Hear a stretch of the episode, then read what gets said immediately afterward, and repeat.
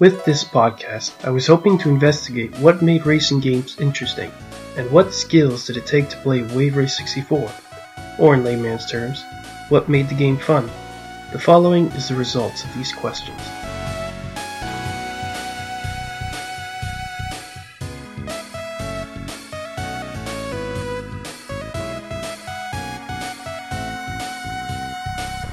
Hello, everyone. Welcome to the Kami Podcast. I'm your host, Adrian.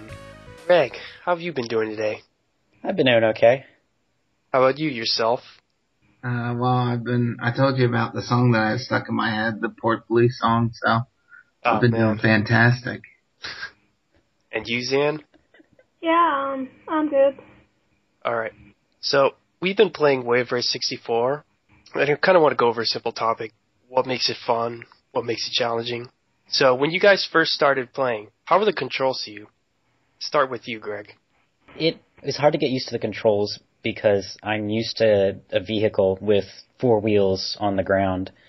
And I suppose one of the things to Wave Race 64's credit is that you really get the feeling that you're at the mercy of the water.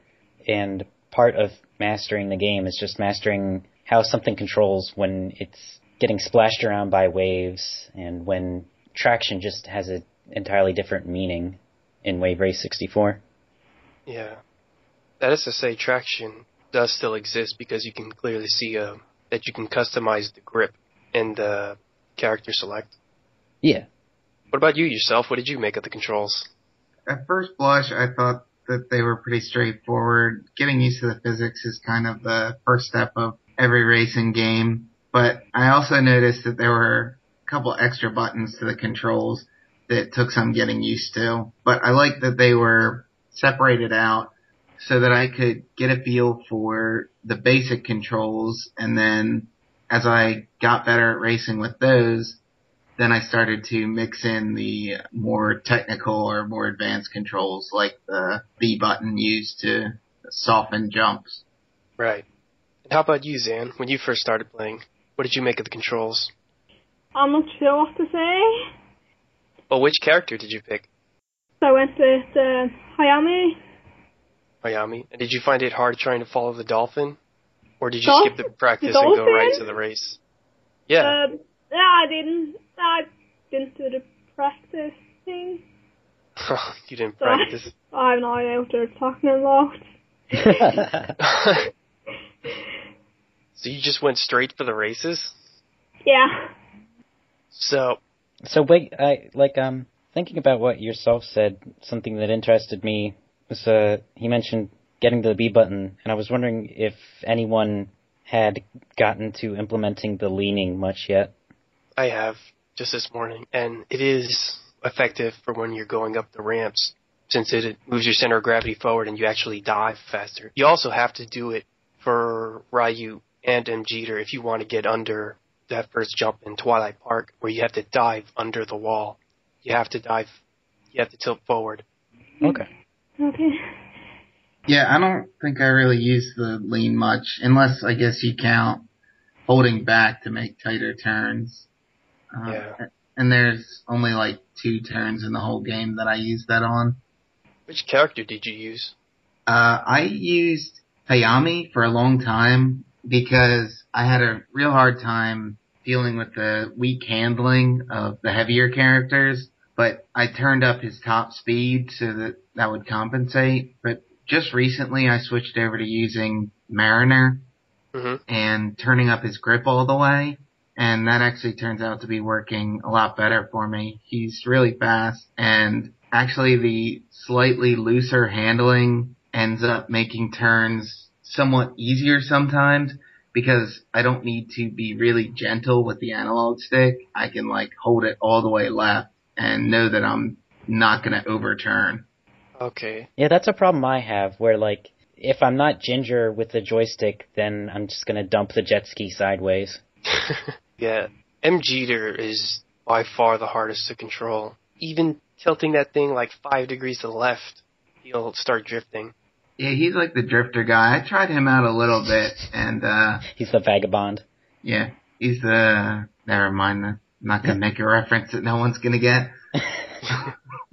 Yeah, I mean, just to go through all of them, Stewart is really easy to control, but she's also so slow that it didn't seem like using her. And hmm Jeter ha- had like a totally different sense of handling than everyone else does. So he seems like he'd be kind of an advanced character.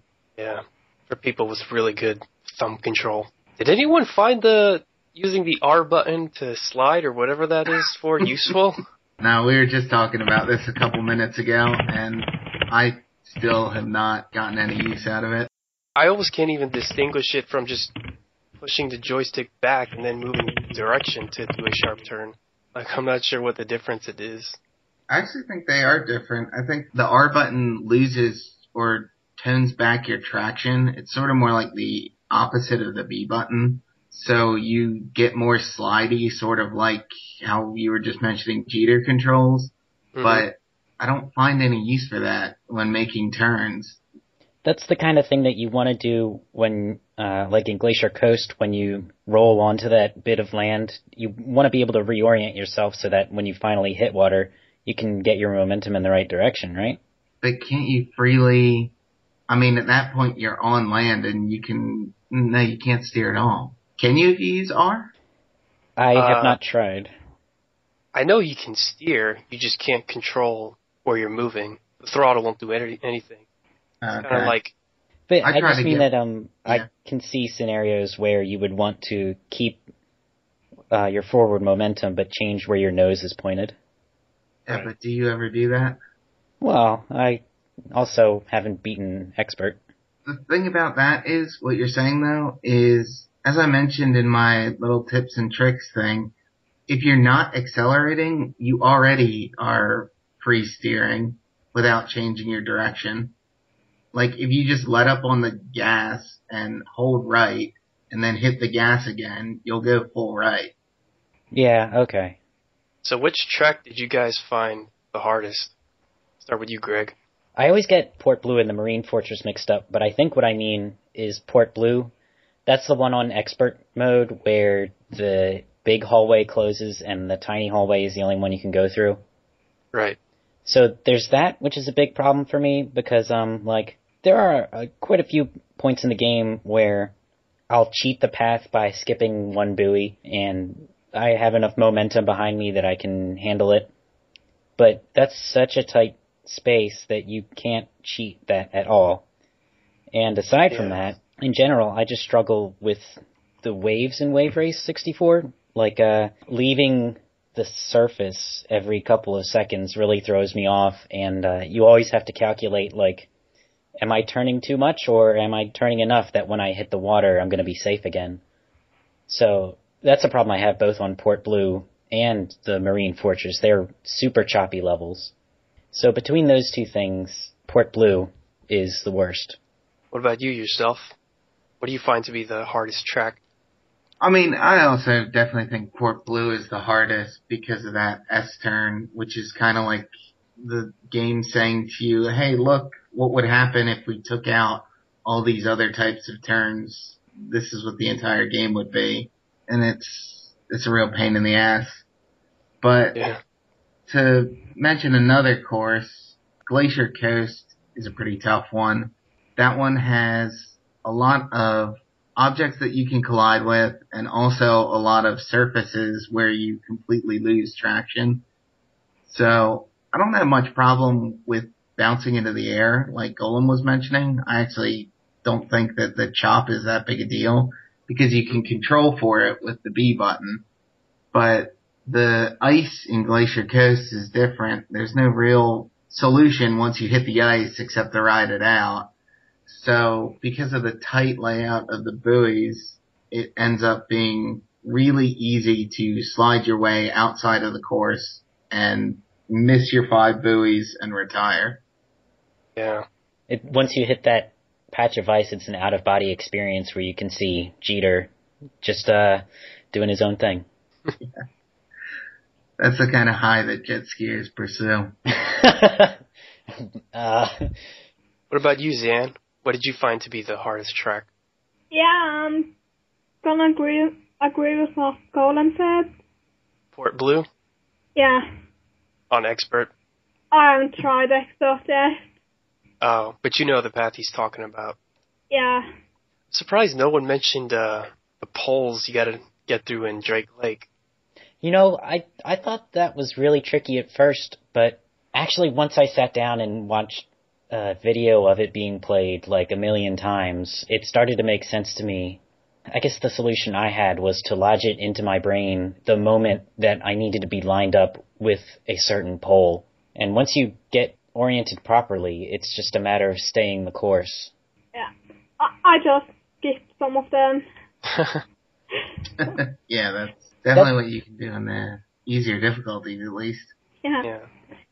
I found there's a certain kind of a certain sweet spot you can go for where you don't actually have to move that much at all for both hard and expert, where you only maybe need to make two turns. But uh, I haven't quite gotten it to be consistent yet, to where I can do it every time. That's one of those things, that part of the game, where I can't quite line up the difference in my like strategic skill and my manual skill where I feel like I know how to do it and I have done it perfectly before and I'm always going for the same outcome, like the same spot basically, but I can't do it every time. I can only do it like a quarter of the time and that makes me wonder like is my manual skill letting down? Like have I just reached the ceiling of my manual skill or do I actually need to reevaluate my strategy and is there an easier course that I'm missing? Yeah. You definitely got to be open to like on the fly evaluating. I'm five degrees off, so I need to fail past a buoy just so that I don't get knocked off my jet ski. Yeah, those just being off five degrees that will change everything. I guess you could say there's a layer of adaptation there where you want to miss a buoy instead of taking a collision. Yeah. And unless you're um, just that precise with your execution and handling the joystick, lining yourself up, then yeah, you're going to need to be able to make those adjustments. I think Wave Race 64 is actually a game really heavy on adaptation, at least compared to your standard racing game. Absolutely. In that, yeah, there are a lot of elements of non-determinism. Well, yeah, I mean, it's, I guess it's not technic, it's never technically non-determinism, but it's, it's, uh, dynamic. Yeah, a, a, wave bumps you up in the air for a split second that doesn't normally happen or you're not used to happening. And you have to adjust your course every time or hit on the B button for a second. And then how never... about when uh when the friggin' jet skier mows you over? that's, that's the I would say that's the epitome of it, but to me that's a really crappy example. well, or not, yeah not crappy example, but poorly executed adaptation because I don't know what to do about that. like, what yeah. is my response supposed to be? Throw the controller. Yeah. like sometimes I found that you can block the other racers, but sometimes I just wish you could punch them. Like in the um, oh. Well, Road Rash was on the pole. God damn it! That's what I was gonna say. yeah, but yeah, the racers themselves they they are a form of execution, but uh, maybe not not as easy to deal with, but also not quite to the same extent that um the waves are, because um that's like changing the ground on a dirt track driving a car. Yeah, to be honest, I ended up liking time trials better than the circuits. Oh, that's a first. yeah, actually, it is for me too. I normally totally ignore time trials. Have you tried the score mode? Actually, no, I haven't done Stuntman. I did mean to do that before we podcast, but maybe if we do another one, I'll try Stuntman. All right. Other questions? What? Well, we kind of touched on this, but it was what specific spots gave you a hard time? I think we all mentioned them.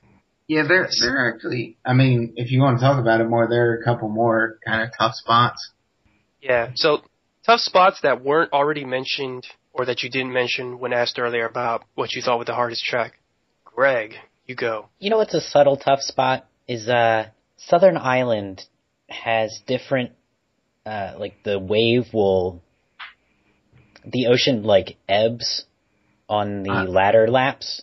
I'm sorry, the, the, tide goes out. the tide goes out. Thank you. I was really struggling there. Um, yeah, the tide goes out on the latter laps of Southern Island, and so the turns become tighter. But I never realize it because I'm just set in the path. and uh, I have a hard time recalculating my path on those later laps. What about you yourself? I was actually going to mention Southern Island as well. I thought the, but to me, I don't think the turns are that bad. It's in fact that jump over the pirate ship at the beginning. Jump over the pirate ship. What is that? Yeah. It's uh, you know, I told you they had to reuse the model from Super Mario 64. They spent all that time making that realistic pirate ship. They weren't going to let it go to waste. Wow, they had to be really resourceful in 64 days. Yeah, exactly. But doing that jump on like the third lap, it, it's just as the laps go on, they increasingly test your precision at hitting that ramp, and I usually don't make it. I, the first time, actually, it wasn't until recently that I noticed that um, the water actually lowers on the latter laps. So the the ramp you can use to jump over the pier, which by the way, much like Twilight Park, you also can't jump over. You have to dive under it if you're using Jeter or Hayami. On the latter laps, that water is actually too low, and you can't even go on the ramp anymore. So you just go under the the pier like like normal. Yeah, When- basically on the first lap you can jump it, and then on the second and third lap you can go under it. Although that's a really hard jump to make, or at least for me it was because of the waves preceding it. There's really tall waves.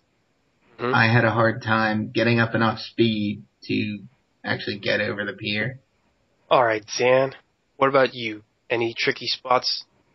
Yeah, um, well, the stuff already mentioned in the hard stages. Yeah, like the really narrow place in the portal. Uh, no, no wait, the fortress. That's the uh, alternate path that opens up on the second lap. Yeah. Yeah. On expert, they put a box there. What?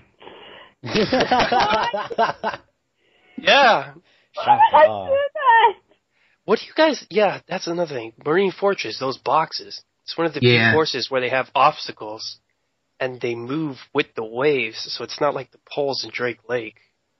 And not only that, some of the, there's wood under the water too, so there's at least one obstacle that you have to learn is there. I mean, you can see it once you hit it, but Yeah.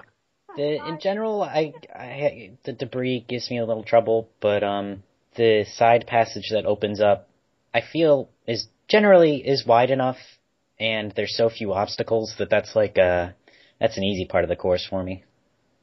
one of the things that I find actually helps with that part is having pretty big waves because a wave gives you a chance, again, another chance to get away from traction and realign your course. So on that S turn, you kind of pop into the air at the tip of the turn or at the vertex of the turn and then readjust. And then on the next one, at the next curve, you pop into the air again. So it's really not that hard to get the right course. So those waves spawn in such a way that you get consistent timing on uh popping on those vertice- vertices.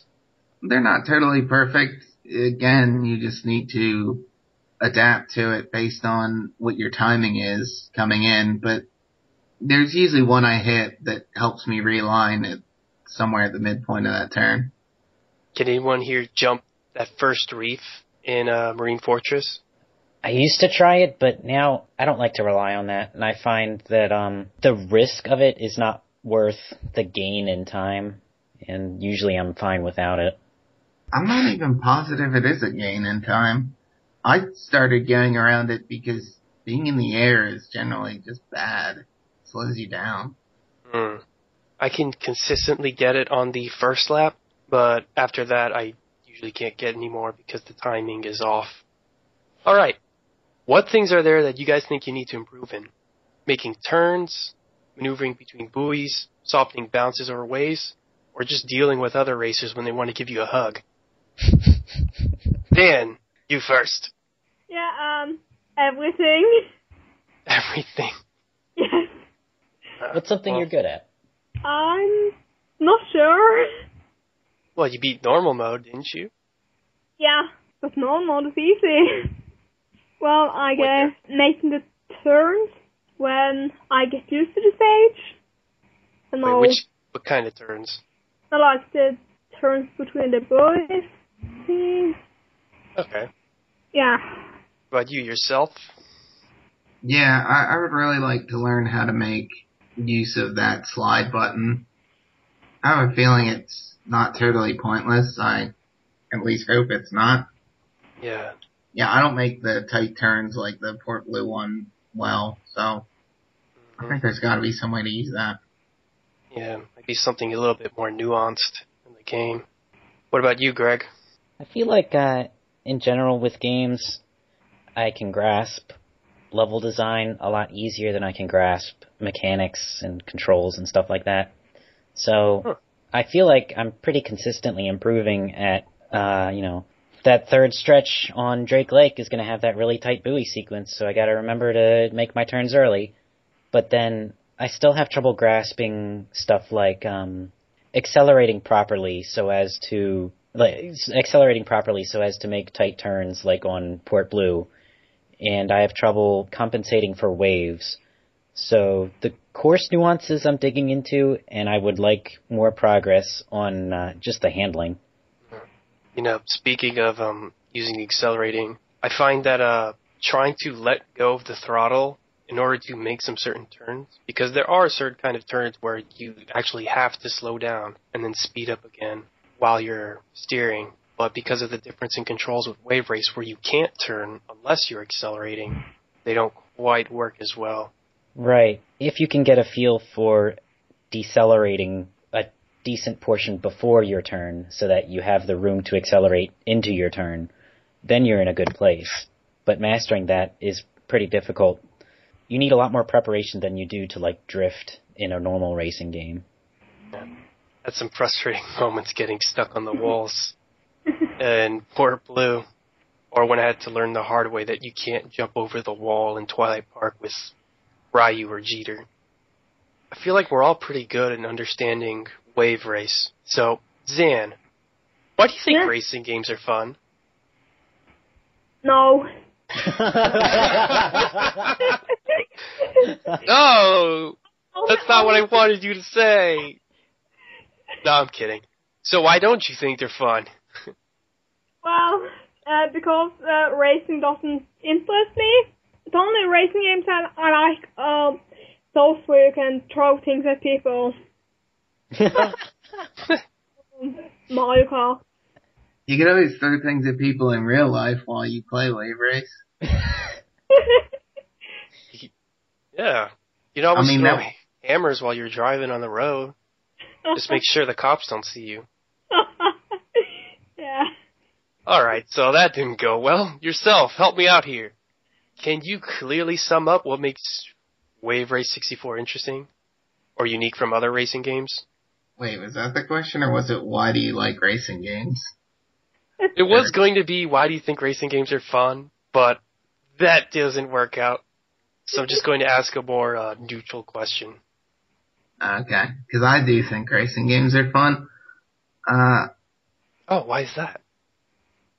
Because they're like platformers, except they're harder, and that's what I like. they're Oh, harder. Uh, harder how? well, they're harder in that they challenge you to really master the. they're- Actually, they're not technically harder because you're still being challenged to master the mechanics and the level design. But generally, racing games have more nuanced mechanics that uh, are pretty technical and that require you to learn how to make use of not only the physics but also the specific properties of your chosen racer. And I like having that sort of feedback loop of adjusting, like trying to maximize my performance with one character, then making a slight adjustment, like turning up the grip or the handling of a character, and then seeing how that affects my performance. That kind of interplay really helps me unwind what makes controlling a game interesting.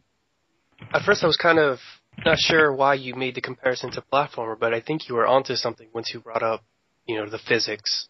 My theory has always been that racing games and platformers are indistinguishable because they're ultimately games about navigation from one point to another. And when you start looking at something like Sonic Generations compared to Wave Race 64, it's a game that has jumps in it. It's a game that has an accelerator. It's a game that, uh, I mean, I'm not sure there's any real distinction between the genres except that racing games have different conventions than platformers. Okay. I guess I would say that um the main distinction with the platformers and racing is racing's you see a lot more involving steering, acceleration, while platformers definitely have more emphasis on the jumps and gravity. Yeah, and again, I would say that's a conventional difference versus an actual mechanical difference. Because actually, well, to just go off on this tangent a little farther, the game that made me think about that for the first time was SSX, which has more emphasis on jumps than on steering because the snowboarders don't have very complex traction mechanics or anything like that Mhm. in their bottomless pits. Is that just a snowboard thing? Because uh, the only snowboard game I've ever gotten into was Snowboard Kids, and a big part of that was learning what kind of tricks you could pull off with what kind of jumps and mastering gravity in that sense. Uh, I don't know. I mean, I feel like dirt bike games tend to be like that too, right? Like Excitebike. I, Excitebike did have jumps. I was thinking of Excitebike 64, I guess I should say. Oh, I still gotta Oh play that. god, I know, I I, kind of, that game. I really wish there was a way to play that easily other than emulator. Yeah. Let's finish things off with you, Greg. Boy, uh, see, I'm with I'm with Sanrio that like I don't personally enjoy racing games because I like having interplay between elements on screen. So like, more, more direct feedback. yeah, but I think the joy of a racing game comes from mastery of terrain, like what yourself was saying, where you can find that racing line. It, it's a matter of analysis to a certain extent, and certainly that's like an interesting application of your brain, but that's not something I personally appreciate. Okay. I guess to ask the more neutral questions, or the neutral question, what makes, you know, racing games interesting? Now you mean what makes Wave Race 64 interesting, don't you? Yes. I forgot, yeah, I forgot that one. What makes Wave Race 64 interesting and unique from other racing games? Wave Race 64 does a lot to stray from the sort of static feel that you might get from another racing game, where you interact with the waves a whole lot, you pass pretty close by buoys, so even if you don't like literally have weapons to throw, there's a lot more happening on the course, and um, I think earlier in this session we spoke to a sense of dynamism that Wave Race 64 has. That's correct. Yeah, I think that that works. I actually quite like Wave Race 64, and if there was a bit more to the game, I think I could really dig into it, which is why I was thinking about checking out Blue Storm, because I think that the adaptation is still under the player's control, at least when you're not dealing with the opposing racers. Whereas in Mario Kart, I just get fed up and don't care. Like, I don't really enjoy throwing shells or being hit by shells. It's not fun and it's not fun to randomly adapt like that. I mean, it's a good design and I understand it, but in Wave Race 64, it just hits that right level right before arbitrary of uh, dynamism. So can I ask, are there other combat racing games where the weapon systems are a little more set in stone that you appreciate? I can appreciate F-Zero's combat. Okay, yeah. Oh yeah, yeah, that's true.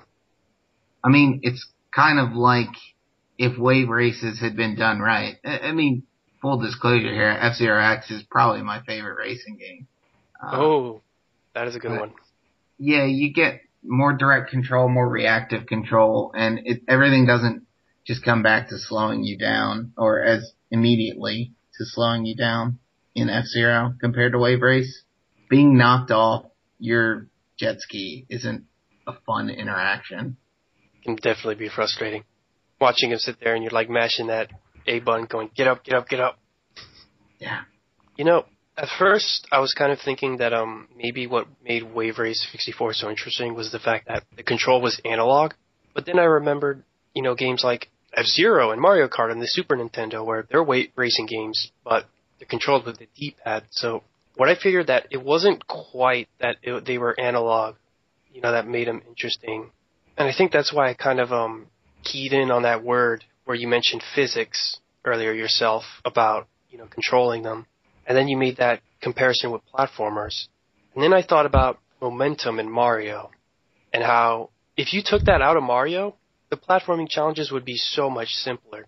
But momentum is what makes engaging with the dynamic of gravity interesting in those games.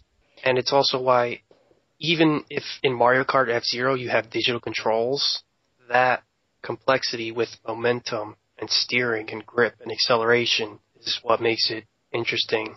Like you have Yeah. to make a turn before you actually come up to the turn because it's not one to one. the thing about distinguishing analog steering, or that makes distinguishing analog steering kind of difficult on any meaningful level, is that acceleration is pretty analog, uh, no matter what level of racing game you're playing. So you, You still don't have that element. You don't just move at a constant speed. It's not like in a Mega Man where you hold forward, he's going to move at however many pixels per second he does all the time. There's no analog behind that. Yeah, Even the Su- dash. Super Mario World's the one that takes away analog running, doesn't it? No, it's just it seems like it takes it away, but um, it's like tweaked so that it is less fluid. If you know what I mean. Yeah, it's just a very steep curve. Yes. Alright. I feel like we've hit on most of the important points for this topic. I guess a more converse on a more conversation-y note. Damn, what did you think of the the graphics or, you know, how Wave Race is as a sort of technical achievement for its time? It's incredible. Unbelievable. Now you're making fun of me. I I think we would all agree that this is a, still an impressive game. Yeah. Sure. I think in general, for whatever reason, I just tend to like cleaned up N64 graphics. Once you clean them up, they look so much nicer than looking at like a horrifying, jaggy PS1 game. Oh god, yeah. There's something nice about how simple and blocky everything is. Yeah, they sort of capture like an impressionistic uh, style of visuals that, yeah, like pre-rendered backgrounds don't. Yeah, I never liked those. Like those always stood out in Zelda, those pre-rendered backgrounds, like ugh. Not too big a fan of those. Oh, but oh my god. Ryu Hayami's face and the the tone of his skin on his arms, they don't match. It's horrifying. Oh, really? Yeah. He's got a farmer's tan. That's not Farmer Stand. But whatever, his arms look friggin' weird. Farmer's tan, you have your face gets tan too. Well, not if you're wearing a helmet. Well, his face is lighter than the skin on his arms. Well, why would a farmer be wearing a helmet? he's a jet skier, not a. fa- He's got a jet skier's tan. Fine, let's go with that. Jet skiers should wear a wetsuit to be safe. He's got an unsafe jet skier's tan, okay? Also, the, um, I guess you can say the the solid colors that you typically find in N64 games. It's kind of appealing compared to some current gen games. I don't know. I always I- I- thought uh, people looked really fleshy and squishy in uh, Smash Brothers Melee, and I preferred the more like simple action figure-y look from 64. To be honest, uh, I actually like the way they look in Melee because at least they all have like a sort of uniform way of being colored. It's Brawl where they started making them look different styles with their respective games. Except for Mario. For whatever reason, they made Mario look realistic, and that was freaking weird. So denim. Oh my god. And then Well, Bowser, he's all scaly and shit. And it's like, what the hell is that thing?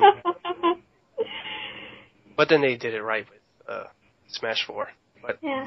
still, just seeing something like Kirby and then Twilight Princess, like it looks friggin' weird. Whereas you see Link and Kirby in Melee, they look like they fit together. Alright, well I just looked it up and it turns out jet skiers do wear short sleeves a lot of times. Or totally sleeveless. Those are like the mo- more raw, like real tough guys do that. Oh, I don't have a closing question. Uh, Greg, help me out here. What do I, what do I do for a closing question? Any final words? Any final words? Oh, that's not a closing question. That's a, Uh, That's a question. that that's is a a final question. words question. Wow. I thought the closing question was, what do you think of Wave Race 64 technologically speaking? Yeah, that, that's what it Yeah, was. that was fine. So, Zan, any final words? Not really. Oh, Sorry. self, any final words? Yeah. That's one word. You have one more to go. Buddy. All right, there we go. Greg, any final words? Uh, what was this just pasted in Skype? Photo? It was a picture of Wave Race 64 in real life. So Oh, here, wow. here, here are my final words. By the skin of his chinny chin chin. Hang on, do those buoys look like they could knock a person off? Yeah, I think you could die if you did that. Oh, really? That's I don't know. solid steel. Shit. Nintendo,'s not being very realistic. Oh, uh, thank you for joining me. Yeah, Uh, sure, whatever. I don't, uh,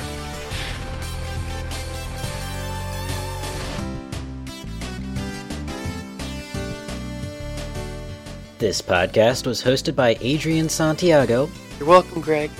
and produced by Greg Golem Livingston. No, I should be thanking you for letting me host.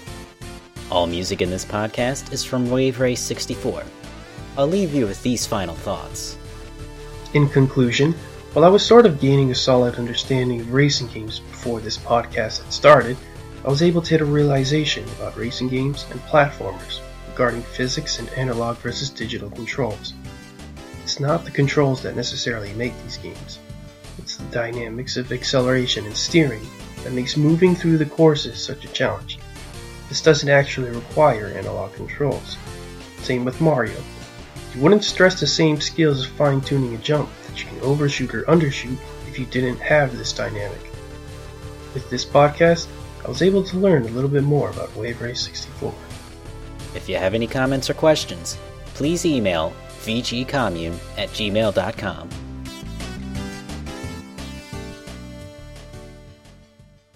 I should probably stop recording.